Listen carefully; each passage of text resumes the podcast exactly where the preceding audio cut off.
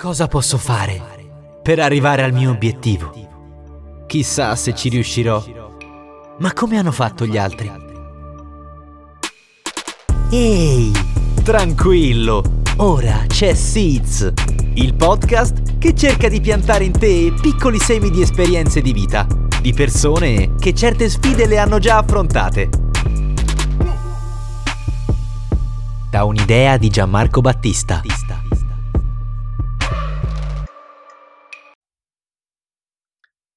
Eccoci qui nel secondo episodio di Seeds.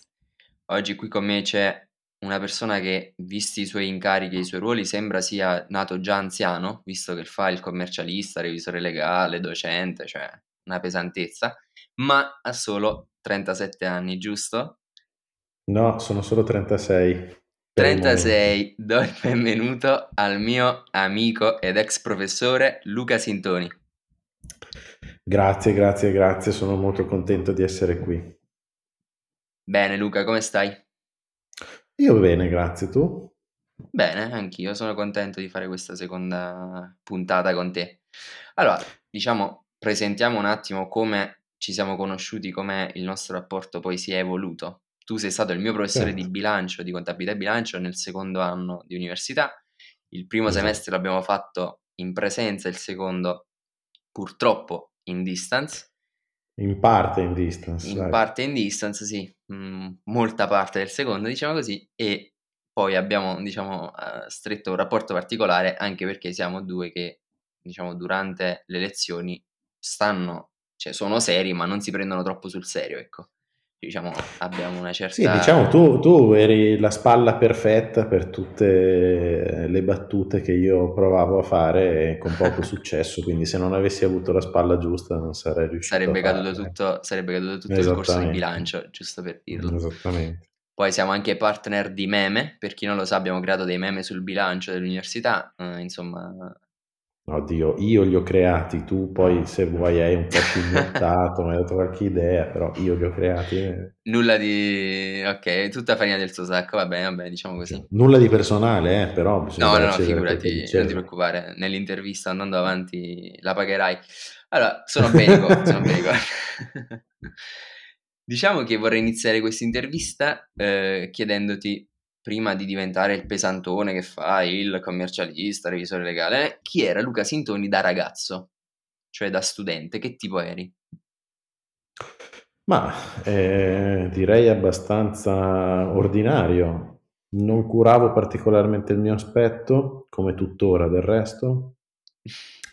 Ehm, non ero particolarmente diligente, o meglio, facevo sempre tutto quello che dovevo fare, studiavo, sì, però non ero malato del 30 e lode, quindi in diversi esami i 24 e 25 sono fioccati e andavano benissimo. Eh, mi piaceva veramente molto cercare di avere una vita oltre lo studio e quindi facevo veramente tante attività, dalla rappresentanza studentesca a comunque gli interessi di approfondimento fuori, fuori dall'università, quindi gruppi o comunque eh, amicizie che poi hanno, alcune hanno portato a qualcosa, altre sono, hanno lasciato il tempo che trovavano, però comunque l'esperienza Classico, è stata molto, molto positiva. Forse- Sì, vabbè, quello è, è un po' come quando si, si... un riferimento biblico, la parabola del buon seminatore, solo, un- solo una parte dei semi, seeds, no? Che, che Ah, getti Grande. eh, alla fine, alla fine ti danno frutto, però eh, se, non, se non ci provi neanche quelli che, neanche una piccola parte poi dà frutto, quindi ci provavo. Certo, mm, non, non è- non tanto per fare, erano tutte cose che mi interessavano, eh, questo, questo senz'altro. Ok, no, anche perché uno pensa magari, dice, vabbè, questo adesso è professore, sarà sicuramente stato un alunno modello, e invece no, cioè nel senso uno che No, faceva suo. diligente sicuramente, certo, non è che Senza cazzeggiavo, esagerare. però senza, insomma, c'era altro oltre lo studio. Ok, e come, come ti è venuta poi l'idea di fare il professore? Cioè da dove parte questa cosa? Ma guarda, in realtà è stato un- proprio un caso molto specifico, nel senso che mh, per arrotondare avevo dato qualche ripetizione di bilancio, che era una materia che mi era, oltre ad essere andato bene all'esame di bilancio, mi era piaciuta, e quindi provando a fare poi eh, le ripetizioni vedevo due cose, uno che mi divertivo e due che ero bravo, cioè chi faceva ripetizione con me capiva la cosa, la materia e, e riusciva ad andare avanti, quindi non ho fatto nient'altro che provare a seguire questa intuizione, questa esperienza positiva. Tra le tante esperienze di cui parlavo prima c'era anche stata quella di dare ripetizioni e, lì e poi ai tempi dell'università, cioè ai tempi in cui facevi la magistrale? O anche dopo? No, prima, anche la triennale. Ah, ah anche la triennale, ok. Sì. sì, infatti quando poi dopo ho fatto l'esperienza di stage nella specialistica, già avevo idea di provare a fare la carriera accademica poi, visto che la carriera accademica comunque è molto eh, difficile, lunga, incerta, eh, avevo optato per, per, non proseguire con l'università. I casi della vita invece poi mi ci hanno riportato, mi hanno riportato in università in fretta, un anno dopo che mi ero laureato, però eh, senza cioè, fare... Tu sei diventato professore praticamente a 25-26 anni? Sì, e, però appunto da, da, da, docente non di ruolo, cioè insomma okay. sono docente a contratto. E come si fa quindi a diventare prof in, in università e nel tuo caso specifico prof in Bocconi? Ma guarda, per diventare prof in università eh, a livello nazionale mh, mm, è un po' com- cioè, come dicevo, è un percorso lungo e complesso. Bisogna pubblicare su delle riviste scientifiche che vengono classificate dal Ministero, si distinguono in fascia A, fascia B. Quando si ha un certo numero di pubblicazioni di rilievo si può provare a fare il concorso. Il concorso è un concorso che va per titoli e per... Um, e quindi solo, insomma, non ci sono colloqui, non ci sono esami da fare. Okay. Um, si valuta semplicemente quello che tu hai fatto e hai prodotto nel tempo ti danno un'abilitazione se lo superi e una volta che sei abilitato le università ti possono chiamare se hanno dei buchi da certo. coprire rispetto alla, alla, alla, alla, alla, posizione che tu sei interessato, di cui sei, per il quale sei stato abilitato. E tu come hai eh, fatto eh, un anno dopo che... la laurea? Ad no, essere... ma io non ho fatto così. E eh, appunto dico, cioè, so... qual è stato invece il tuo, il tuo percorso alternativo? Eh, il mio percorso alternativo si chiama, come ti dicevo, docente a contratto, nel senso che ci sono eh, in tutte le università, eh, non, non, tutti i posti di cui ha bisogno l'università vengono coperti con professori di ruolo, vengono coperti anche appunto con esperti della materia, cultori della materia. E quindi inevitabilmente per me si era aperta una finestra perché c'era una posizione ricercata in questo senso e quindi eh, non hanno fatto altro che, che, chiedermi di mandare il curriculum, ho dato il curriculum, mi hanno fatto fare il primo anno il teaching assistant e poi dal secondo anno in poi eh, facevo lezione. Ok, e non avrebbero potuto uscire eh, un'altra persona, voglio dire, cioè... Mm. Certamente, certamente, ma infatti è, questo è uno dei miei grandi mantra, che il 50% ce lo metti tu e il restante 50% è culo. Giusto. Ottimo okay. mantra da, da, da condividere. Ehm, noti delle differenze adesso che sei docente rispetto a quando invece eri studente in Bocconi?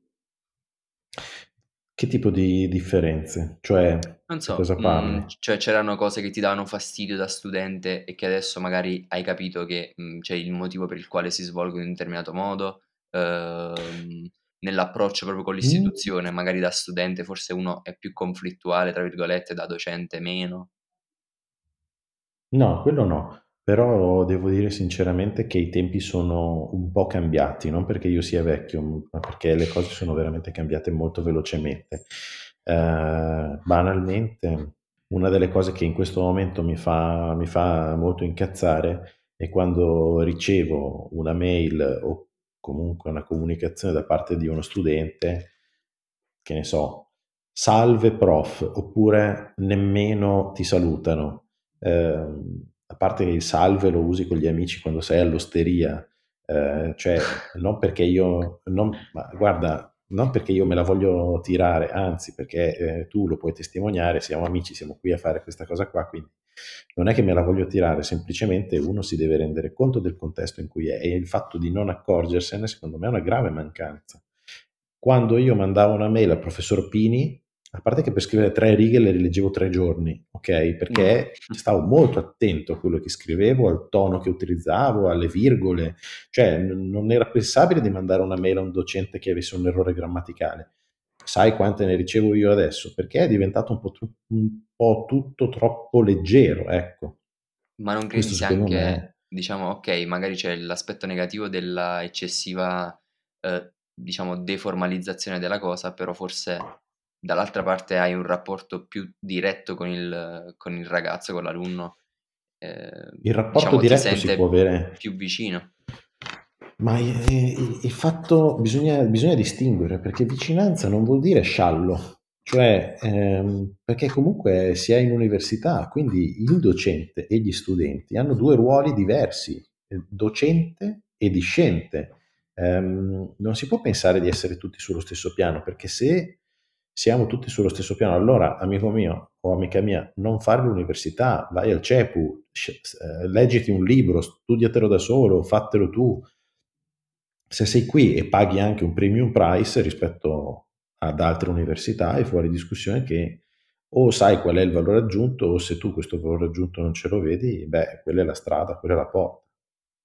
Ok. Non voglio essere cattivo, però... Eh, no, sei un pesantone, no, no, no. no. Ma va bene, sì, però oggettivamente io sono disponibile, lo sai benissimo, sì. sono sempre disponibile con gli studenti, però eh, bisogna anche capire che il ruolo è diverso, che ci vuole rispetto, che, che si può tranquillamente essere amici e vicini anche mantenendo i ruoli e mantenendo Dai, vero, però. un certo distacco. Cioè, no, anche perché discernere le cose. pensando un po' alla nostra, diciamo, il nostro trascorso da studente e, e, docente, mi sembra che più o meno il caso sia questo, cioè nel senso scherziamo, certo. giochiamo, però poi nel momento della, eh, della distinzione dei ruoli, ecco, non ci sono particolari problemi. Assolutamente. Adesso mh, mm, volevo fare un gioco con te, visto che tu sei il, il, docente che di solito assegna i voti, questa volta volevo, volevo farlo anch'io. Eh, Mi sembra giusto. Diciamo che è un gioco il gioco dei voti alla Bocconi, diciamo così. Ti dirò 5 mm. attributi slash sostantivi riguardanti eh, il mondo universitario, in particolare la nostra università, la mia ex università questo, in questo momento, e tu dovrai darmi un voto da 1 a 10. Sei pronto? Ah, ecco, quindi sono sempre io che do i voti. Sei tu e poi ci sono io che do i miei. E li ah, confrontiamo. Vabbè, okay. Senza spiegazione, Proviamo. così. Ok? Allora, vai. Primo, prestigio. Beh, prestigio 8. Serietà? 8. Figaggine, e mi spiego, cioè c'è chi studiando o forse non so anche magari insegnando la Bocconi si sente figo e quindi attribuisce un certo peso a questa cosa. Non era il mio caso, ma lo chiedo a te. Figaggine. Eh, dipende molto dalle persone, è difficile dare un voto sintetico a questa per te. Per te, qua. per la tua esperienza. No, per me 7, dai. Ok. Apparenza? No, 5. Network? 5. Raccomandazioni? 5. Non sono cose importanti queste, secondo me. Ok. Ti dico i miei. Prestigio da, davo un 9. Serietà mm. 7. Figaggine 6. Apparenza 8. Network 7. Raccomandazioni per mia esperienza 1, ma nel senso che non ho mai assistito a episodi che mi hanno fatto storcere il naso. Poi così, questa è la mia no, vabbè. esperienza. Tu, ovviamente, il 5 che hai dato non era riguardo a questo, era eh, diciamo una no, importanza che tu attribuivi a quella cosa, quindi abbiamo capito il Esattamente. senso. Certo, tranquillo. Cioè, sì, vabbè, per me, diciamoci la verità, eh, era più un insufficiente, ecco, cioè il 5 è l'insufficiente. Esatto, cioè manca cioè, la raccomandazione. Ok, no, sì, sono d'accordo, sono d'accordo. Il, il network è importante, ma il network... Eh, è una cosa diversa dalla raccomandazione e, e, e ognuno si costruisce il suo. Beh, sì, no, io dico per mia esperienza, voglio dire, comunque ho conosciuto ragazzi con un certo background che comunque sono persona- persone che hanno un, diciamo, degli interessi magari anche fuori dal comune, c'è chi già lavora, c'è chi ha progetti, c'è, cioè voglio dire, quindi il network di persone eh, con cui ti interfacci è sicuramente interessante ed è per questo che il mio voto, diciamo, era alto, nel senso che penso sia un punto a favore, ecco. Chiaro. Adesso passiamo alla sezione domande scomode e questa è uh, la mia preferita. Beh, mi, avvarrò, mi avvarrò della facoltà di non rispondere. Vabbè ragazzi, io poi mi farò rispondere in privato e vi darò tutte le risposte. Allora, ecco, partiamo dal mito più uh, classico della Bocconi, cioè è vero che il primo appello è più facile del secondo? No, questa è una cazzata, nel senso che... Allora, innanzitutto io posso rispondere per l'esame che insegno e non per, e non per le altre materie che non conosco. Nel nostro caso i docenti che preparano le prove vanno a ruota e sono, um, cioè, le, c'è, c'è una turnazione, tutti i docenti a turno preparano una prova, tutti i docenti a turno la correggono tutti i docenti a turno ehm, quindi sono chiamati a predisporre esercizi, eccetera, eccetera.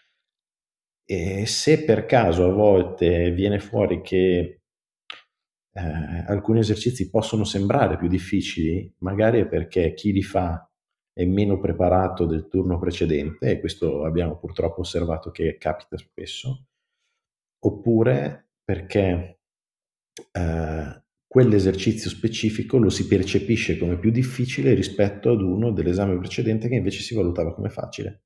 Ok. Quindi, anche perché sai, un conto è valutare l'esame quando sai cosa è uscito, un conto certo. è farlo, esserci. Quindi sono pochi, penso, quelli che, perché o ti ritiri e allora fai i due appelli, o altrimenti se lo passi, allora sono bravi tutti a dire quello era più facile e quello era più difficile, no? Sono quelle Seconda cose domanda. che si creano un po' da sole. Vabbè, leggende metropolitane, ma che a volte hanno un fondamento. Diciamo così, vabbè. Seconda domanda hot, seconda domanda caliente della, della, del podcast. Quanto guadagna un professore in Bocconi? Allora, mi avvarrò della facoltà di non rispondere. Di sicuro non lo si fa per il denaro, ecco, questo sicuro. Perché lo fai tu? Per passione, perché mi, mi, piace, piace e mi diverto. Devo dire che mi diverto veramente tanto. Cioè, Dico, secondo me, dici, dici. No, ehm, non è un, un, divertimento come andare al cinema a vedere un film eh, che fa ridere, è un divertimento in, in senso lato, ovviamente. Ecco, questo voglio precisare. Certo dico, secondo me il, ehm, diciamo, un aspetto fondamentale e poi credo anche bellissimo dell'essere docenti universitari sia proprio il, il contatto con ragazzi che si trovano nell'età in cui sono adulti ma ancora abbastanza, tra virgolette, immaturi, per cui cioè, ci si diverte con poco e soprattutto ci si diverte quasi sempre. Poi mm. c'è anche il fatto che siamo nell'età in cui c'è, mh, la, la, c'è una, diciamo così, vulcanicità, penso, diversa da tutte le altre età, nel senso un ragazzo delle superiori magari non ha le stesse idee, la stessa voglia di fare, la stessa intraprendenza di un ragazzo all'università, quindi insegnare ed essere in un ambiente pieno di giovani credo benefici anche a te da vecchietto, ecco. Adesso calma con le parole innanzitutto, eh, vecchietto, cioè perché mm, da anziano del fatto, ci sono tanti miei coetanei che sono molto più vecchi di me dentro questo, e io poi in ogni caso anche all'anagrafe non è che sia così anziano. Um, è solo il secondo... lavoro che ti fa apparire anziano il lavoro che fai. Esattamente. Non è ok ok. Dopodiché c'è anche da dire che eh, allora condivido al 100% quello che tu dici. Um, personalmente non, questo, questo ruolo di professore non lo vedo solo come eh, vengo, ti racconto la contabilità e me ne vado. Per me educare significa fare qualcosa di più, e cioè innanzitutto trasmettere chi sono io e chi sono io è la sintesi di tutte le esperienze che io ho fatto, che continuo a fare. Questo genera inevitabilmente, secondo me, delle belle opportunità di incontro umane, cioè di, di, di crescita umana reciproca. Certo, con attenzione, nel senso che quel, quel, quella questione dei ruoli di cui dicevo prima, docente e discente, non è che viene meno, credo fermamente, perché certo. o tu credi che io abbia una certa autorevolezza, o altrimenti quello che ti racconto io ti è come quello che ti cioè, racconta quello che passa per la strada.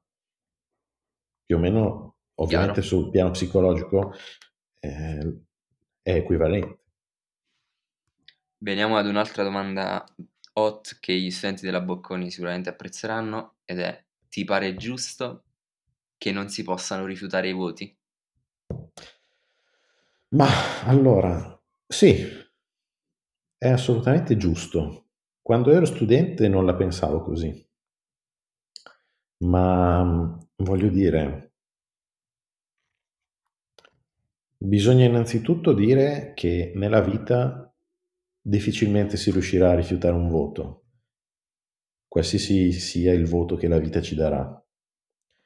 Um, e quindi alla fine questa non è nient'altro che un'altra esperienza o meglio, un'esperienza più reale di quelle che forse si sono vissute fino a quel momento. E secondo luogo poi bisogna imparare a dare giusto peso al voto, perché è, è fuori discussione che tutti tengano a prendere sempre un bel voto, anch'io per primo ci tenevo. Mm, però bisogna anche imparare a dare il peso alle cose, giudizi sulle cose. Eh, uno può tranquillamente essere preparato e poi per tante ragioni prendere un brutto voto. A me è capitato, ne sono consapevole e il brutto voto, scusami, eh, però sti cazzi. Cioè, um, quindi anche se non sono, lo puoi rifiutare, qual è il problema?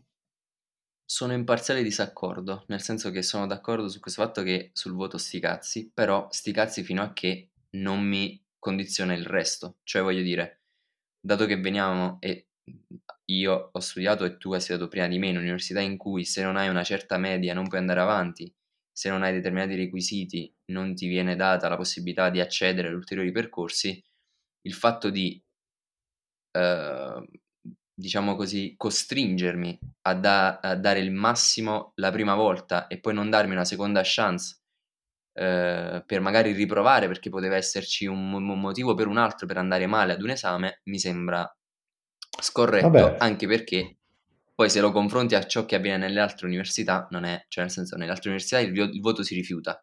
Quindi sulla carta io ho preso una media magari del 25, uno ha preso una media del 27, io non ho potuto rifiutare neanche un voto, lui ha potuto rifiutarli tutti e 25, per dire. Quindi questa è una differenza da tenere in considerazione, secondo me. Allora, sì, due cose. La prima, se la vita ti dà dei limoni, tu facci la limonata, cioè eh, tante volte ci ritroviamo davanti a delle situazioni che non possiamo scegliere e che, davanti alle quali o diventiamo vittime oppure prendiamo il toro per le corna e eh, con quello che abbiamo proviamo a gestire al meglio la situazione. Ecco, io invito a fare questo secondo percorso, che è esattamente quello che, che è successo a me nella vita professionale, nella vita personale e insomma su tutti i fronti. Um, Va bene.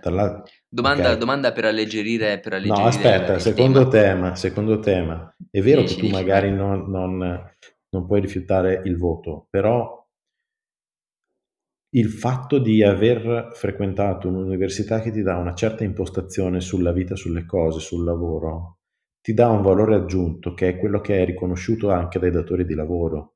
Quindi al di là del fatto che ci sono delle società che hanno delle, come si chiamano, delle asticelle di voto minimo per poter, per poter sì, entrare. Soglie d'ingresso, diciamo così. Soglie d'ingresso, sì. bravo. Però è anche vero che invece, 20, cioè, quando arriva un laureato 25 bocconi o 27 in un'altra università, tipicamente comunque vale di più 25 la bocconi. Questo, mhmm, ti posso dire non lo so, nel senso lo so per reputazione e per cioè per la reputazione che ha la Bocconi, ma non direttamente. Però te lo dirò più avanti, diciamo così. Ok. Poi ci riconfronteremo, faremo una parte 2 di questo episodio.